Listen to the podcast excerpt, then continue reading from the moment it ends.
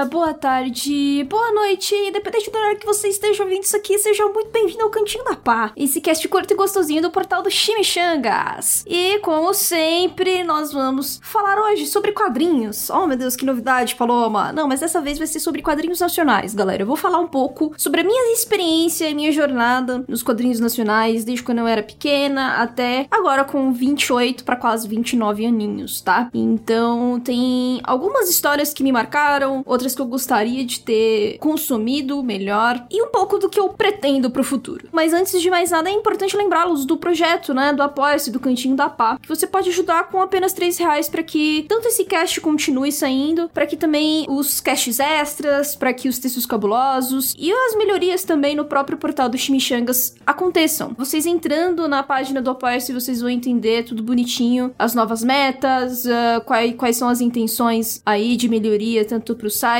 e até mesmo os próprios temas, né, dos textos cabulosos. Uh, estou lendo O Máquina do Ódio, que é o terceiro livro do texto cabuloso sobre pós-verdade, e já estou no terceiro capítulo, né, já tô lá na página 100 e alguma coisa, então as coisas estão andando, obviamente que eu gostaria que tivesse mais rápido, mas uh, eu também tô tentando me respeitar, é, tem muitas coisas acontecendo, então basicamente, galera, eu tô respeitando uh, esse meu tempo, só que as coisas estão indo. Sempre eu vou atualizar aqui para vocês uh, como é que tá esse, essa criação do texto cabuloso, beleza? Eu também atualizo bastante no Instagram, tá? Então, para quem quiser seguir o Instagram, é só procurar por portal Chimichangas lá no Instagram, que também tem conteúdos exclusivos lá, beleza? Uh, para quem é assinante, é, entra na lista dos amigos próximos, ok? E a gente consegue criar ali alguns conteúdos também uh, diferenciados para vocês, da cultura pop no geral, né? Eu falo muito de mangá, mas não é só sobre isso. Eu atualizo bastante sobre esses textos cabulosos aí que estão por vir. Uh, no mais, vou falar aqui o nome dos assinantes, né? Dos planos 1.0, 2.0 e 3.0. São eles: Felipe da Paz, Iago Badaró, Mika, Mauro Weber, Matheus Rodrigues, Luiz Paulo Silva, Bruno Komatsu, Marcelo de Oliveira, Kaori, Anônima Chan, Walter Vidigal, Lucas Bernardo, Thomas Manuel e Jorge Lucas. Seus lindos maravilhosos, muito obrigado por todo o apoio e vamos pro cast, mas antes do cast, ah lá, eu esqueci também de falar pra vocês da parceria que eu tô tendo com o Capitão Nigiri, tá, gente? Então, para quem quiser comprar qualquer coisa que esteja na loja do Capitão Nigiri, seja quadrinhos ocidentais, nacionais, mangás, ou os mesmos saquinhos e outros é, objetos, né, de é, que facilita uh, guardar, guardar mangá, guardar quadrinho e tudo mais. Qualquer compra que vocês fizerem lá, vocês podem usar o cupom ONIGIRIPA, que vocês ganham 5% de desconto. Basicamente é isso, tá? Uh, nesse meio da pandemia, inclusive, eu estou parando de comprar da Amazon para comprar dos menores. Então, Capitão Nigiri é meu principal meio, né?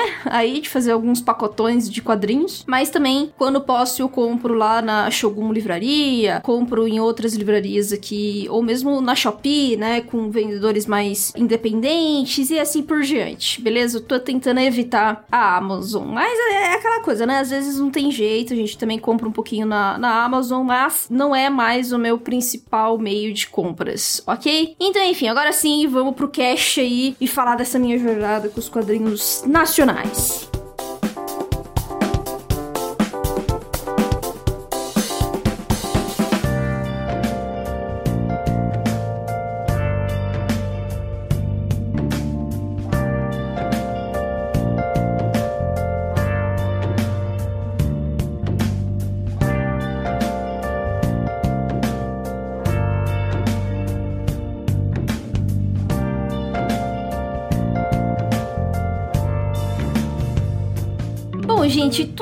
Começou. É, não poderia ser diferente. Acho que a maioria, praticamente todo mundo é, que é brasileiro, começou com Turma da Mônica. E na minha infância, realmente, assim, junto com alguns mangás, inclusive, da JBC e da Conrad, uh, foram os gibis também da Turma da Mônica que me deram esses passos, assim, na leitura. Eu já lia mangá com 8 anos de idade e, e o Turma da Mônica eu comecei antes, né? Então, lá com 5 anos, já estava tentando ler ali o gibizinho da Turma da Mônica, ainda que eu não conseguisse entender algumas palavras ali, né? Eu lembro que meus pais, eles assinavam, né, Turma da Mônica, e a gente recebia vários pacotões em casa, todo mês tinha gibi para ler, mas assim, também não foi uma assinatura muito longa. Meus pais não, não tinham tantas condições assim de consumo, então eu acho que talvez tenha sido só um ano de assinatura, mas foi muito bastante, assim, porque foram muitas revistas que chegaram nesse um ano, e quando a gente terminava, né, quando terminou a assinatura, a gente tinha os gibis mais antigos que a gente não lembrava direito para reler. E era sempre muito gostoso reler. E o legal dessas assinaturas é que não vinham só os gibis em si. Tinha os almanacs, alguns especiais que vinham, e também aqueles, é, aqueles especiais com joguinhos, né, caça-palavras, de ligar ponto. Então eu fui muito marcado por Turma da Mônica nesse sentido, ainda que eu sei que tem crianças aí, na época de que eram crianças, tiveram um contato muito maior com Turma da Mônica do que eu. Então assim, depois desse um ano de assinatura, eu não consumi mais Turma da Mônica, eu só reli as coisas que a gente tinha lá em casa. Mas ainda assim, uh, sempre foi muito marcante, né? Uh, o, o, ler e reler aquele Turma da Mônica. Mas depois eu acabei me desapegando e eu fiquei muito nos mangás, né? Todos os mangás que meu irmão comprava, eu lia e era a minha distração, cara, na infância, né? Uh, eu sou millennial, eu nasci numa época que a tecnologia ainda tava muito andando, né? A internet aqui ainda tava muito engatinhando. Então só foi lá para 98 que a gente conseguia ter uma discada, por exemplo. Então era muito difícil, né, ter todos os acessos que a gente tem hoje. Eu nasci em 92, né? Então, porra, em 98 eu tava com 6 anos de idade. E, apesar de a gente já poder usar a internet em algum nível, era tudo muito, cara, terra de ninguém, assim, não tinha muita coisa para explorar. Então eu ainda brincava muito na rua, brincava com coisas muito manuais, brinquedos mesmo, e tinha essas leituras. Então a turma da Mônica ela foi muito especial justamente para dar essa atenção maior na infância, né? E depois eu me distanciei um pouco dos quadrinhos nacionais, acho que de maneira geral, né? Eu não, não peguei aqueles gibis do Faustão que tinha, da Xuxa, do Seninha. Teve um monte desses assim na, né, nesses anos 90 e o início dos anos 2000. E mas eu perdi assim muito disso, eu não tinha isso em casa e eu só fui consumir, voltar a consumir alguma coisa nacional com Holly Avenger. E aí eu acho que eu já tava com uns 13 anos de idade, mais ou menos, que uh, meu irmão comprou as três primeiras edições de uma reimpressão, inclusive. Não era nem a primeira versão do Holly Avenger. E eu lembro que eu só li esses três volumes e ele, ele comprou mais um, que também era dessa leva, assim, de Holly Avengers. Eu não vou lembrar mais o nome do, do quadrinho, mas eu acho até que era pelo Marcelo Cassaro. É, eu falei certo o nome dele? Nossa, agora eu não sei, hein? Posso estar tá falando uma bosta aqui do nome dele, mas enfim. Eu acho que eu não vou ter. Não é episódio o nome. Eu, é algum nome aí que eu não vou lembrar. E eu nem tenho mais esses quadrinhos aqui em casa.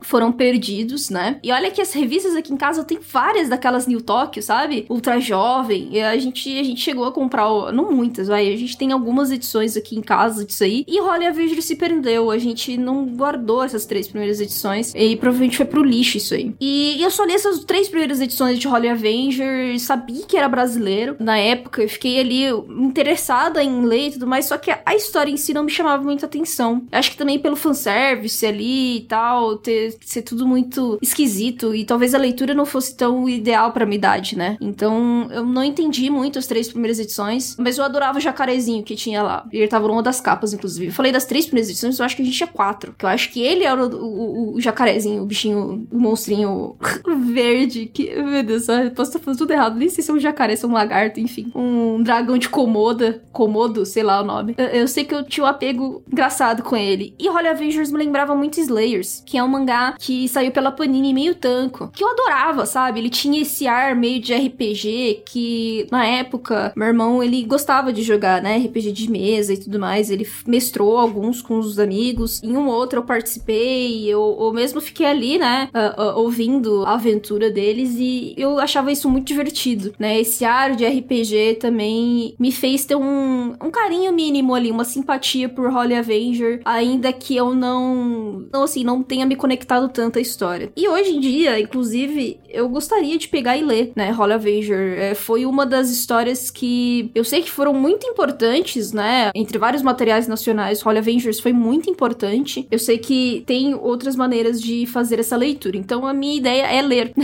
Holly Avengers é, eventualmente aí, é, nesses próximos dois anos, anos, aí eu acho que eu consigo pegar e ler certinho, bonitinho, maravilhoso e ter uma opinião mais formada. Porque é isso, eu só li acho que três ou quatro volumes, então eu nem lembro direito, eu era muito jovem e realmente eu, eu não lembro direito. Eu sei que tinha um tal de Paladino e é só isso, pra vocês terem uma noção, eu não lembro nem o nome dos personagens, né? Mas eu, eu, eu consumi e me lembrava muito, né, esses layers e acho que depois uh, um pouco do Ragnarok, né, o, o Manwa que veio pra cá pela Cold também, que não tem fim nem na Coreia e muito menos aqui, né? Então, eu acho que são 17 volumes e que eu adorava, assim, também esse ambiente mais de RPG. Eu, eu gosto dessa fantasia meio nesse, nesse, nesse meio, sabe? De, ai, é um, um, um tico medieval, mas não exatamente medieval. Também tem muita fantasia, tem mago, tem magia, aquela parada toda. Várias classes, né? De, de poderes. Eu jogava muito Metin 2, Priston Tale, mas foi mais ou menos isso aí. Dos 13 anos aí até os 18, eu fui muito apegada a esse ambiente, assim, é, meio RPG. Até acho que Zelda ajudou um pouquinho nisso, mas uh, Zelda é tudo muito único, né? O universo é tudo muito único. Final Fantasy também. Mas eu acho que se difere só um tiquinho em alguns casos aí desse do Holy Avenger e Ragnarok. Mas enfim, depois de Holy Avengers, assim, gente, eu acho que eu sumi bastante, eu não quis mais consumir coisas nacionais, eu não busquei mais coisas nacionais. E só foi quando meu irmão comprou alguns quadrinhos nacionais na, em evento mesmo, em Anime Friends, Fast Comics, as coisas assim. E ele trouxe pra cá que eu comecei a ter um acesso maior a esses quadrinhos. E quando teve o primeiro lançamento, né, da graphic novel da MSP, né, que é o da Turma da Mônica, só que eram os especiais, né, da Turma da Mônica, feitos por outros artistas. E começou pelo Astronauta. Então, é, eu não vou lembrar o primeiro, Gravitar, acho que é o nome, alguma coisa assim. Mas eu estava lá, entendeu? Comprando e pegando autógrafo, né, do Gustavo Duarte. É o, é o Gustavo Duarte? Meu Deus do céu, olha como eu sou terrível com o nome, gente. Mas enfim, comecei a colecionar. Eu tenho algumas MSPs aqui em casa. Tenho do Penadinho, tenho Laços, né, que é a Turma da Mônica. É, eu tenho do Bidu, enfim, eu tenho outros ali também. Do Astronauta eu tenho os três primeiros volumes, eu não comprei aí, eu acho que tem.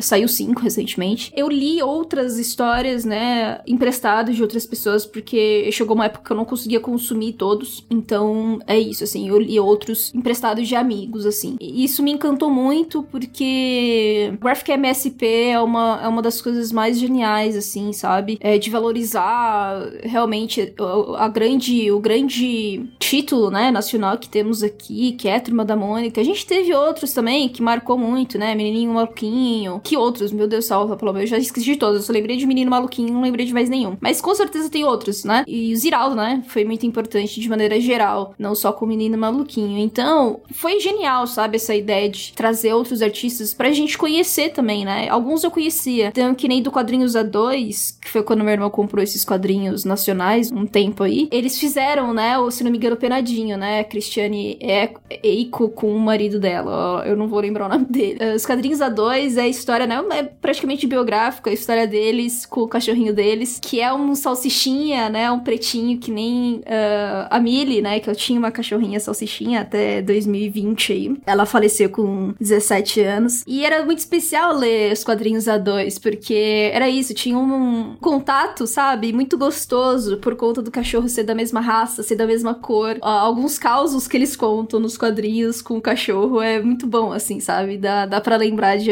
várias coisas que aconteceram aqui em casa com a Millie. Foi um dos que eu mais me apeguei, mas ele também comprou quadrinhos do Will Leite, do Carlos Ruas, e hoje eu sou fã do Carlos Ruas, em algumas tirinhas aí, o sábado qualquer para mim é uma coisa bem interessante. Normalmente me divirto muito, né? Meu irmão comprou também é, algumas coisas do Carlos Ruas e de vários outros aí. E foi aí, né? Foi a partir daí, inclusive, né? Vamos voltar aí pra parte da minha jornada em si. Eu falei assim, porra, né? Eu podia dar mais, mais chance mesmo, velho, pros quadrinhos nacionais. Eu leio muito mangá e é tudo muito. Um, um, não exatamente uma mesma ótica, né? Porque autores japoneses também são diferentes. Mas uh, mesmo assim, a gente tá falando de um país só, de um, uma cultura é, específica, né? Que ela pode ter algumas diferenças regionais, mas não é como se fosse uma parada que pudesse se aproximar de alguma maneira de uma história brasileira, né? Que é um país tão diverso, tão plural, tão diferente como o Japão. É, É, e foi aí, assim, quando meu irmão trouxe alguns desses quadrinhos nacionais e eu percebi que existia um mercado aqui, né, também desses quadrinhos, foi aí que eu vi que a Panini trouxe o Valente, né, que é do Victor Cafage. E assim, é, são muitas tirinhas, eu tenho só a primeira edição, eu sei que tem muito mais, eu quero comprar as outras. É muito gostoso, sabe, de ler Valente, assim, é muito gostoso, muito gostoso. É, é um slice of life levinho, assim, sabe? Só que com cachorrinhos, assim. É, é um mundo, tipo um Beastars da vida, né? O mundo, ele é animalesco. Eu lembro que quando eu li isso aqui pela primeira vez, eu falei assim, cacete, a gente tem uma qualidade imensa de criatividade, de possibilidades aqui, de histórias, né? E foi aí que eu fui mudando um pouquinho mais a minha concepção dos quadrinhos nacionais. Porque isso já tava com acho que uns 20 anos de idade, mais ou menos. Deixa eu ver o ano aqui de Valente. Porque é isso, eu comecei a trabalhar cedo, né, gente? Eu comecei a trabalhar com 16 anos. E foi aí, assim, quando eu comecei a trabalhar, eu usava meu salário como eu não precisava pagar muitas contas em casa. Eu usava muito do meu salário para comprar as coisas para mim. Foi só depois dos 20 anos que eu fui dar uma atenção maior pros quadrinhos nacionais. Antes é isso, eu tive um, alguns acessos com meu irmão, que ele comprava algumas coisas do Carlos Ruas, do Will Leite, do Pedro Leite também, que era aquela tirinhas do Zodíaco, sabe? Mas era tudo muito tirinha, né? É, e do Valente, ele tem uma história relativamente corrida, mas ele também tem um, um processo, assim, que lembra bem tirinha, né? Que é uma coisa que é muito de Brasil. A gente tem muita charge de tirinhas mesmo, que vieram dos jornais. Então isso é uma coisa forte, realmente, aqui no Brasil. É, só que eu queria alguma coisa diferente, né? E, e foi com os quadrinhos A2 e com a Graphic MSP que eu comecei a perceber que é isso. A gente também tem esse mercado de criação de quadrinhos mesmo, não só tirinhas, com um roteiro contínuo e assim por diante. E foi aí que eu fui me encantando um pouco mais, mas só que olha como isso demorou, né? De Turma da Mônica pra Holly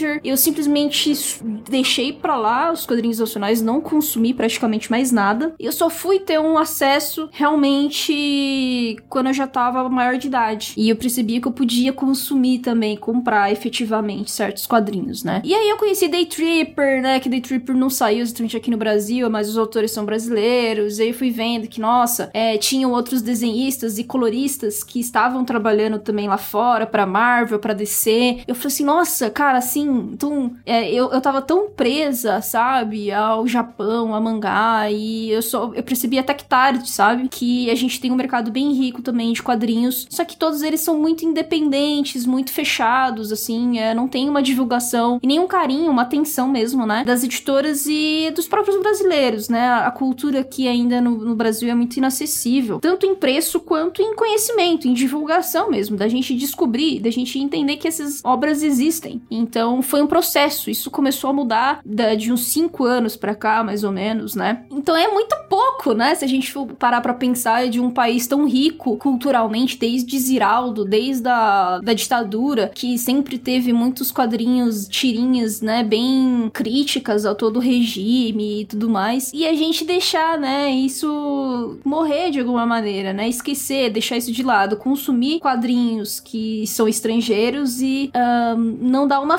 foda porque a gente tem aqui no país, né? E aí foi que mudou, né? Depois de Valente, depois que eu comprei Valente, as coisas começaram a mudar um pouco. Comprei muitas, né? Graphic MSP, ajudei algumas coisas também, alguns projetos no Catarse. Eu tenho aqui Libra e vou comprar Sagitários agora, que é da, do Indivisível. E aí, quando eu fui na PocCon, cara, meu, assim, a PocCon explodiu minha cabeça, assim, eu vi a quantidade de coisa que é feita aqui. E a partir daí que eu fui também me preocupando em visitar os artist chalets, sabe, da, dos eventos e ver o, o, quanto que tem, sabe, de coisas sendo feitas. E a própria as editoras também, né? A JBC, ela fez o Henshin Mangá, né, que era o concurso brasileiro, né, de mangás que veio do Brasil Manga Awards, né? E, e aí eles compilavam as melhores histórias nesse Henshin Mangá. Eu tive, ah, eu esqueci desse detalhe, né? Mas aquele acho que é Magazine Ação, o nome, alguma coisa assim, que e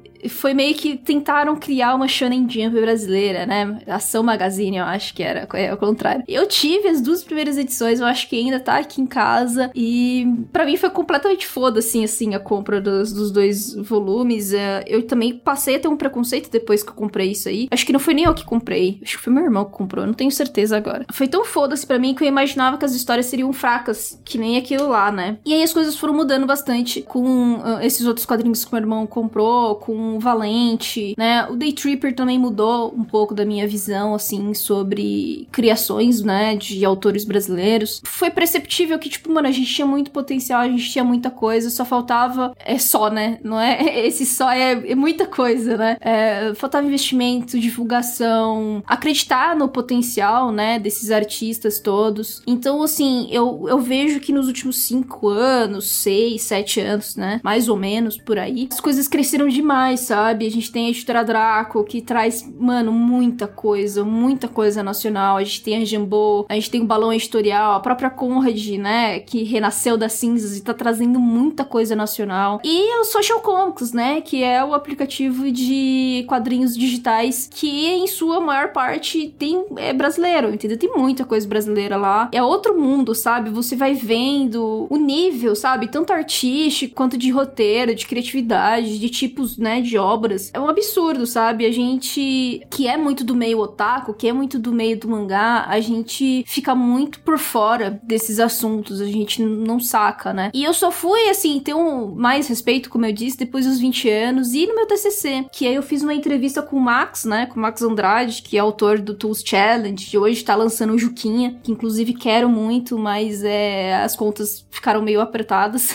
e o cara tá aí, entendeu? Fazendo quadrinhos, vivendo disso, lançou o último volume de Tools Challenge há pouco tempo. Quando eu tava conversando com ele, quando eu fiz essa entrevista com ele, eu vi o quanto ele era apaixonado também por mangá, apaixonado por esse meio otaku. Ele ganhou, né, o Silent Audition mangá. É um concurso no Japão, né, de mangás sem diálogo, né, mangás, eu não sei como é que fala o nome certo técnico, mas não existe diálogo, né? É tudo, tudo, digamos, entre aspas, sem som. E é muito louco esse concurso, cara, porque eleva muito, sabe, a criatividade do, de quem tá criando aquilo. Você precisa ter uma sacada muito foda na sua arte, na quadrinização, para você conseguir passar a mensagem sem conversa, sem diálogo. É uma parada muito foda. E o Max ganhou, sabe? Ele, ele ganhou um prêmio internacional. A gente tem outros artistas brasileiros que ganharam também. E aí foi aí que eu fiz sacrifício. Nossa, a gente tem tanto talento de fazer as nossas coisas tão abrasileiradas, mas também a gente tem um, uma possibilidade e um potencial tão legal também de se inspirar, né, em obras e trabalhos estrangeiros e trazer essas, esses ensinamentos também pro Brasil, que é o caso, né, do estilo do mangá, ou mesmo quadrinhos mais é, europeus, é, norte-americanos, né, que é muito vidrado em herói e tal. E, e, a gente tem condição, sabe, de fazer tudo isso. Então é muito legal a gente ver um Rei de Lata, né, hoje pela New Pop. A New Pop antigamente trouxe Helena, que foi uma adaptação em quadrinhos, né, do livro de, do Machado de Assis, que é um dos grandes literários da nossa, do nosso país. E eu tenho o mangá Helena, inclusive, eu acho ele muito foda, eu adoro o mangá Helena. E foi a partir, foi, foi indo, entendeu? Sempre como uma formiguinha, assim, comprando lá e cá. Ainda não sou uma consumidora assídua, eu gostaria muito de ser uma consumidora mais assídua, comprar mais coisas. Só que eu acho que só o fato de eu ter entrado nos Artist Challenges, sabe, dos eventos, que é o campo, né, o espaço dos artistas brasileiros, que eles têm os seus estandezinhos com seus trabalhos independentes, e só isso já abriu o meu mundo, assim, sabe, maravilhosamente. A PocCon foi uma parada surreal, muita gente foda, fazendo coisa foda, com quadrinhos tão divertidos, e foi a partir daí que eu também conheci alguns estúdios brasileiros, né, o Indivisível, o Estúdio Armon, e outros aí, outros artistas mesmo, independentes, e, nossa, assim, é, é, é muito gratificante você ver, sabe, e que infelizmente são artistas que ainda não são reconhecidos. É, tem muitos desses artistas que, enfim, eles precisam trabalhar muitas vezes com design ainda, eles não conseguem ser quadrinistas 100%, sabe? E aí, recentemente, eu conheci o Magenta, né, pela Skill Tree, e, mano, o Magenta é muito foda, velho, ele já fez muita coisa foda, pelo amor de Deus, é surreal, assim, o quanto brasileiro é capaz, sabe, de, de falar da sua própria cultura por meio de quadrinhos. É, é surreal, né? E foi na, no cantinho da recomendação, aí, o último cantinho da recomendação, inclusive, é que a Samila, né, me recomendou a Juricaba. E eu fiquei tão encantada que eu comprei a Juricaba. Ele já tá aqui em casa. E assim, ele é lindaço, gente. Assim, a parte gráfica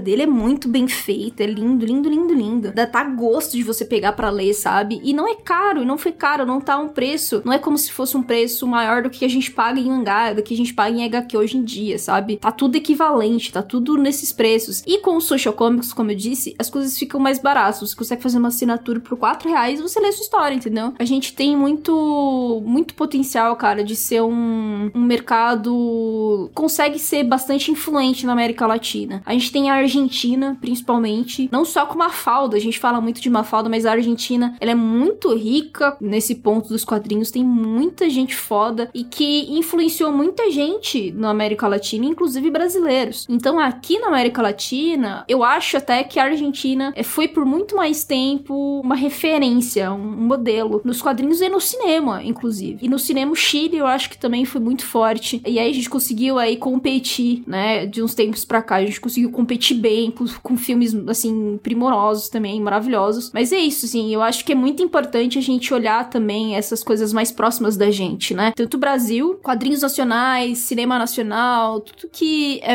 é, é nosso, né? Abrasileirado, também os que são nossos vizinhos, né? A gente tem muita coisa boa no Uruguai, na, no, no na Argentina, no Chile. Cara, assim, a, até hoje eu fico puta merda. Tem dois filmes que eu assisti, acho que é The Club e O Mulher Fantástica, né? Que são dois filmes chilenos. Tenho quase certeza que são chilenos. E é assim, é fantástico, caralho. Assim, mano, a um nível que uh, não só de atuação, mas de produção, que é isso, a gente, a gente fica tão fechado, sabe, ao que nos é enviado aos cinemas grande porte, né, que é tudo estadunidense, basicamente, que a gente não consome outros lugares, né? Então, até mesmo no Japão, a gente tem certas dificuldades. Muita gente ainda não sabe direito o que é mangá, ou as diferenças, né, dos mercados e como o Japão, ele é o maior mercado, né, de quadrinhos do mundo. Então a gente tem muito a referência dos Estados Unidos e não entende outros mercados, né? A gente conhece muito pouco da França, que é o segundo maior mercado do mundo. O segundo maior mercado do mundo, não. O segundo maior mercado do Ocidente, né? Porque eu acho que os Estados Unidos ele ainda ganha em quantidade, mas acho que a França ganha em, em vendas, assim, é um absurdo também. Uh, os dois estão meio que pau a pau, assim, sabe? Depende do ano, depende de alguns fatores. Mas é isso, a gente não tem só. Não, não, a gente gente não sabe, mal, mal sabe das coisas da França, entende? Até mesmo o, o maior mercado ali da Europa a gente não conhece muito. E a gente tem vários outros, a Itália, a Alemanha, sabe? O quadrinhos britânicos também. Tem muita coisa, gente, para ser consumido que estão fora do eixo super-heróis ou Estados Unidos, sabe? E a gente deixa de consumir muitas dessas coisas por besteira às vezes, sabe? Por a gente não ter um pouco de reflexão em relação a essas coisas. E foi por muito tempo assim comigo comigo com os quadrinhos nacionais. É, eu tava tão vidrada em mangá, eu colecionava tanto mangá, eu consumia tanto mangá que eu deixei de lado, assim, qualquer pensamento, sabe? Qualquer reflexão sobre consumir uma coisa que é brasileira. E ainda hoje eu acho que eu priorizo obras que são estrangeiras a brasileiras. Então é um processo muito difícil da gente desconstruir. E eu tô tentando arduamente fazer isso, né? Então hoje eu comprei a Juricaba e, cara, eu quero fazer uma lista de vários projetos uh, do Catarse que eu quero é, financiar finalmente, sabe? Aí nesse. Estamos agora no mês de julho. Eu quero muito financiar algumas obras e. E é isso, assim. A gente tem a Ilustra Lu, a gente tem a Elo D'Angelo, sabe? Eu não sei se eu falei o nome dela certo. Meu Deus do céu.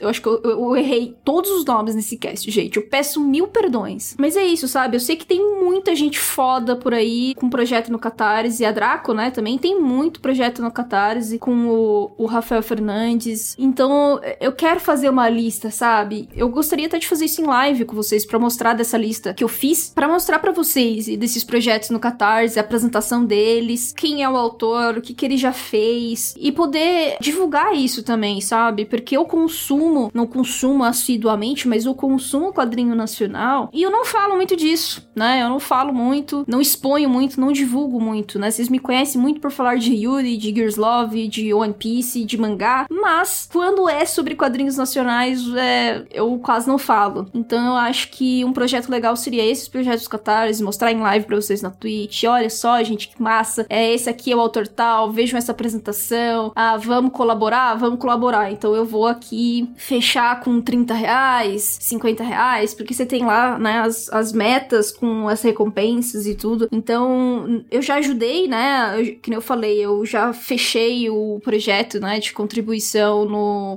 Divisível, eu comprei Libra e agora vou comprar Sagitários. Dei uma ajuda no financiamento coletivo do livro, né? Histórias em quadrinhos dos Estados Unidos, que tá para sair agora em julho. Eles devem enviar agora em julho esse livro que vai ter 900 páginas, vai ser um bagulho absurdo. E que já era pra ter sido entregue, é, acho que no final do ano passado, em dezembro de 2020. E como atrasou todo esse tempo, eles botaram muita coisa a mais. Porque é um livro jornalístico e histórico, sabe? Então, cara, assim, você precisa ter um todo um, um rigor, né? Na, em você procurar a fonte, enfim, de você fazer toda a apuração do, dos dados. Então, assim, eu tô animada, eu sei que demorou, mas é isso, assim, quando alguns projetos catares é comum eles atrasarem, e normalmente eles sempre explicam por que tá atrasando, né? No caso desses histórias em quadrinhos dos Estados Unidos, uh, eles avisaram, assim, eu tenho uma caralhada de e-mail deles, assim, explicando toda a situação, quando que vai ser lançado e tudo mais. Obviamente que a gente fica um pouquinho,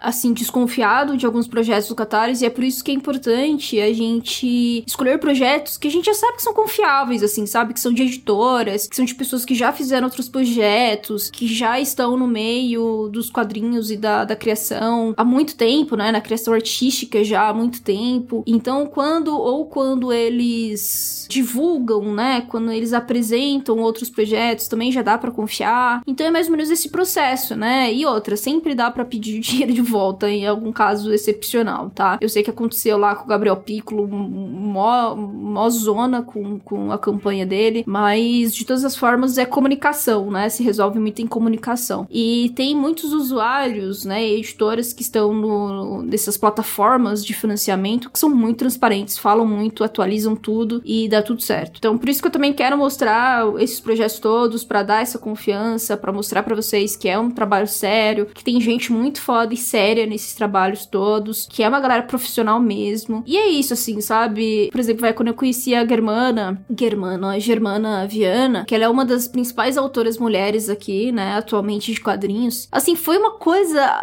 sabe? É, é uma, de outro mundo, sabe? Você tá ali do lado da, da artista que fez um, uma história em quadrinhos, sabe? Uma coisa tão próxima e é tão diferente, né, da, do nosso acesso e do nosso relacionamento com mangás, por exemplo, né? Que é lá outro lado do mundo, cara. A gente quase não vê os artistas, a gente quase não, não tem, não tem a mínima, mínimo, mínimo contato, uma mínima relação social, assim, sabe? No máximo, a gente tem alguns autores que tem Twitter, entende? Então, tipo, é muito outro mundo, né? Quando a gente conhece o artista brasileiro aqui, que ele tá ali autografando, tá batendo um papo contigo, que te concede entrevista, sabe? Cara, ou tem um papo casual, assim. É muito gratificante, assim, sabe? É muito gostoso. Eu acho que quando a gente começa a perceber realmente o talento, o profissionalismo da galera que tá tão próxima da gente, a gente começa também a ter um carinho maior, entende? A gente começa a ver também mais essa sinceridade e dá mais chance, entende? De consumir essas coisas. Então, é isso. Da mesma forma que a gente fala, tipo, ajude o seu criador de conteúdo mais próximo de quem você gosta. Sei lá, dá um sub pelo Twitch Prime, ajuda no Apoia-se, ou faz um, uma transferência via Pix, que seja dois, três reais, né? Ajuda com bits, né? Ou, ou superchat, né? Que é no YouTube, enquanto a gente tá em live. Porque tudo isso ainda é um trabalho, né, gente? Então, da mesma forma que eu tô fazendo esse cast aqui como um trabalho, mostrando aqui para vocês, falando da minha jornada, aquela parada toda, essa galera quadrinista trabalha pra caralho também, entendeu? É uma galera que trabalha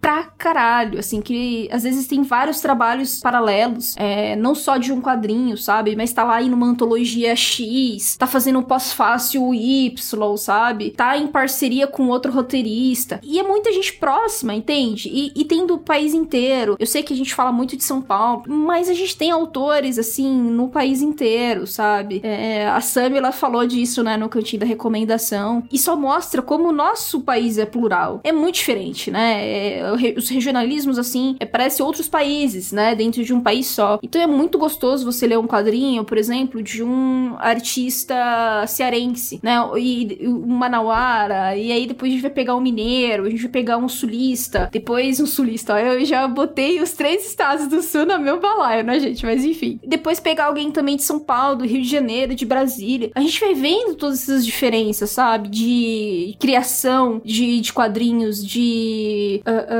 de como se expor, de como se expressar. Então, é, é muito foda, sabe? Porque quer, o quadrinho ele é uma expressão cultural, né, gente? Então, obviamente, vai ter coisas do autor, vai ter regionalismos do autor, vai ter gírias que são também regionais, hábitos regionais. Então, quando você pega um Valente, né, que é do Vitor Cafage, que ele é mineiro, e você pega um quadrinista que nem a Germana, que ela é paulista, você vê diferenças muito claras, ainda que sejam do Sudeste. Quando a gente sai, então, de uma região do Sudeste, vai para outras regiões do Brasil, as diferenças ficam ainda mais nítidas. E tudo é muito gostoso. Você vai conhecendo o seu próprio país através desses quadrinhos, sabe? E eu acho que os quadrinhos, ele é uma porta de entrada muito massa pra gente aprender sobre o nosso país. Diferente de, de livros, que às vezes uh, os livros, eles são mais rebuscados, tem dizeres mais difíceis, eles são bem mais longos, às vezes a gente não tem uma paciência de ter essa leitura, né? O nosso país, ele tem essa dificuldade de, de, de leitura ainda, e eles, normalmente, os livros são mais caros do que quadrinhos. Então a gente vive em todo esse processo, sabe? Que é muito difícil a gente conhecer o nosso próprio país, onde a gente vive, sabe? Porque as pessoas, elas têm que trabalhar para pagar a conta da luz, porque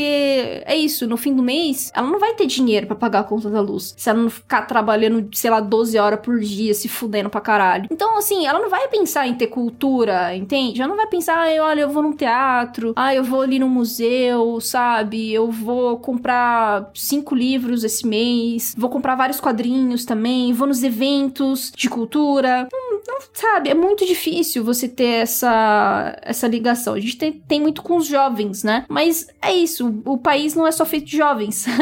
tem pessoas aí de mais de 40 anos, de até mais de 30 anos, que não conseguem ter acesso a tudo isso, sabe? E eu acho que os quadrinhos nacionais, eles têm certa acessibilidade maior do que outros quadrinhos e traz essa proximidade com o próprio país, né? Então, super recomendo para vocês. Eu falei de algumas obras aqui, é, acho muito legal começar pelas graphic novels da Turma da Mônica, porque você tem todos os personagens ali da Turma da Mônica que são da nossa infância e tudo mais, e são refeitos, né? Vistos de outras óticas por outros artistas, então você tem algumas coisas que são mais sérias, outras que são muito soft ainda e continua sendo soft, continua sendo comédia, mas ainda assim é uma outra pegada, sabe? Não é, não é o gibi exatamente ali que a gente lia na infância. Então, um primeiro passo maravilhoso, sabe? Começar por eles. Mas, cara, depois que você começa por eles, você vai vendo outros mundos. Você vai vendo o trabalho dos artistas, né? Que fizeram essas graphic novels. Meu, assim, você vai vendo coisas é, espetaculares, sabe? Que essa galera consegue fazer. Então fica a dica, eu espero que vocês tenham gostado. Eu sei que talvez tenha sido um cast um pouquinho confuso, com muita informação, mas é, eu quis falar um pouco dessa jornada em, na linha do tempo, né? Começando com o Turma da Mônica, passando por Holly Avenger e depois falando dos meus.